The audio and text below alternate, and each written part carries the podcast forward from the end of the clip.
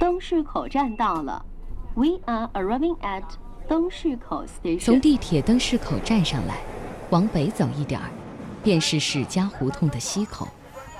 人们现在所知道的史家胡同最著名的代言者是一所小学——史家小学。其实，走进史家胡同，一座座紧闭的大宅门里，百余年里名人荟萃，埋藏了不知多少近代历史文化故事。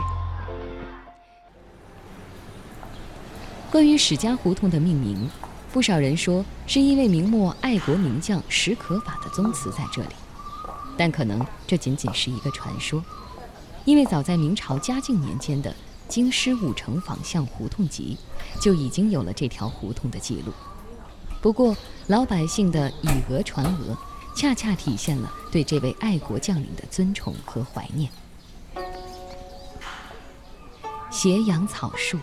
寻常巷陌，人道寄奴曾住。史家胡同留下了不少异事传说。推开一扇门，便是一段历史。史家胡同一号住过臧克家，二号是胡绳，八号是江南望族革命家黄敬的故居。他的祖母是曾国藩的孙女。三十二号先后住过傅作义和刘文辉。五十一号是名士张世钊先生故居，他的外孙女洪晃是著名的艺术策划人。从国家领导人邓颖超、康克清、华国锋、荣毅仁，到文化名人蔡元培、沈从文、赵树理、萧乾，每一个院落都能讲述一段传奇往事。不过，这些院落大多宅门紧闭。游客与参观者最多的地方是位于甲二十四号的史家胡同博物馆。今天的史家胡同往事就从这里讲起。欢迎大家来到史家胡同博物馆。史家胡同博物馆其实是民国时期大家闺秀林淑华的故居。甲字说明原本有一个二十四号存在，这里是后开的门牌。一条胡同啊，按它那规制。住不了几家，最典型的两条胡同贯穿，算一姓之家。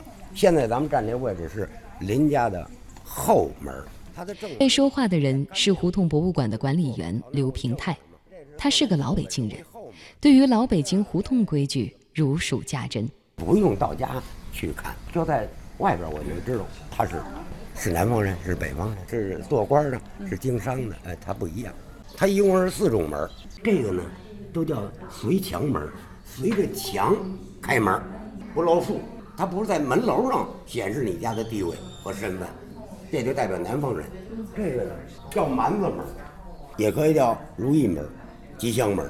它有一个呢特殊点，就是台阶高，门槛高，就是不留人，不露富，不让你在他家门楼遮风挡雨，你站不住。他讲究在哪儿呢？有隐蔽，隐蔽呢就是隐私。我这门开着，你看不见里边。可是呢，他还有又拐了一弯，他还有二道门。完了呢，有垂花门，有正房，有东房，有西房，有南房。这不就四合了吗？东南西北，这两个门都代表南方。咱们再说北方，这叫广亮大门。你看它台阶也低，它这个门呢，它往里看，它喜欢啊，在这儿遮风挡雨，喜欢小孩在这玩耍，甚至。穷人可以在这过夜，饿了还可以敲敲门，说您给我行行好，给我窝头吃。它呢，简单化，就是一个隐蔽。北方人北，尤其北京人，他好客，他有会客厅。来客人了，这儿先休息，先喝茶，等主人。比敞亮门低一层的是金柱门，这两种门都是有品贤的人才能使用的。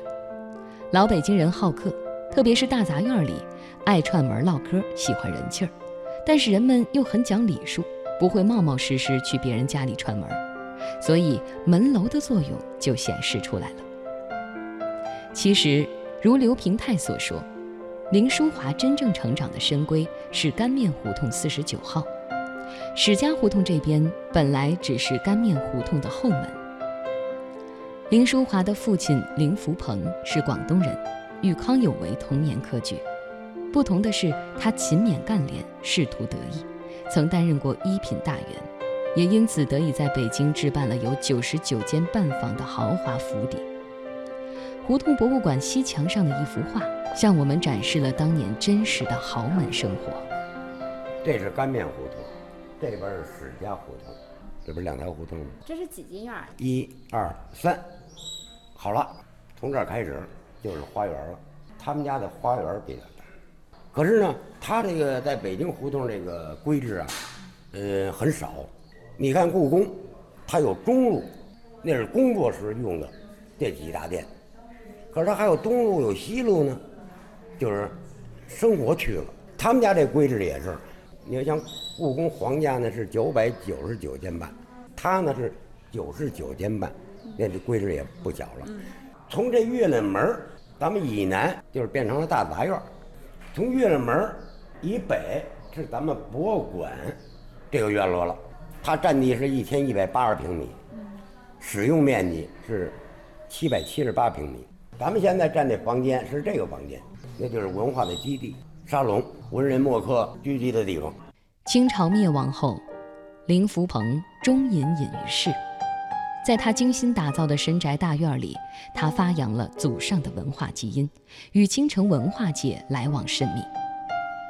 一九零零年庚子年，林福鹏的第十个孩子林淑华出生了。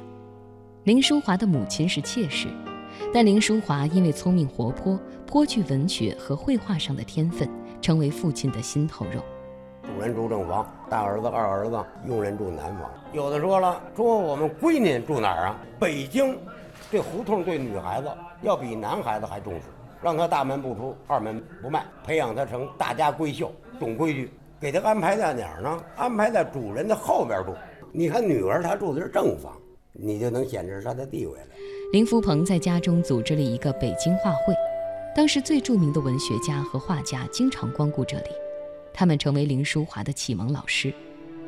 到了二十年代，名媛社交成为上流社会的日常活动。二十多岁的燕京大学的学生林淑华继承了父亲的文化遗产。后花园里，他们父女的画厅和书房成为文人们经常光顾的地方。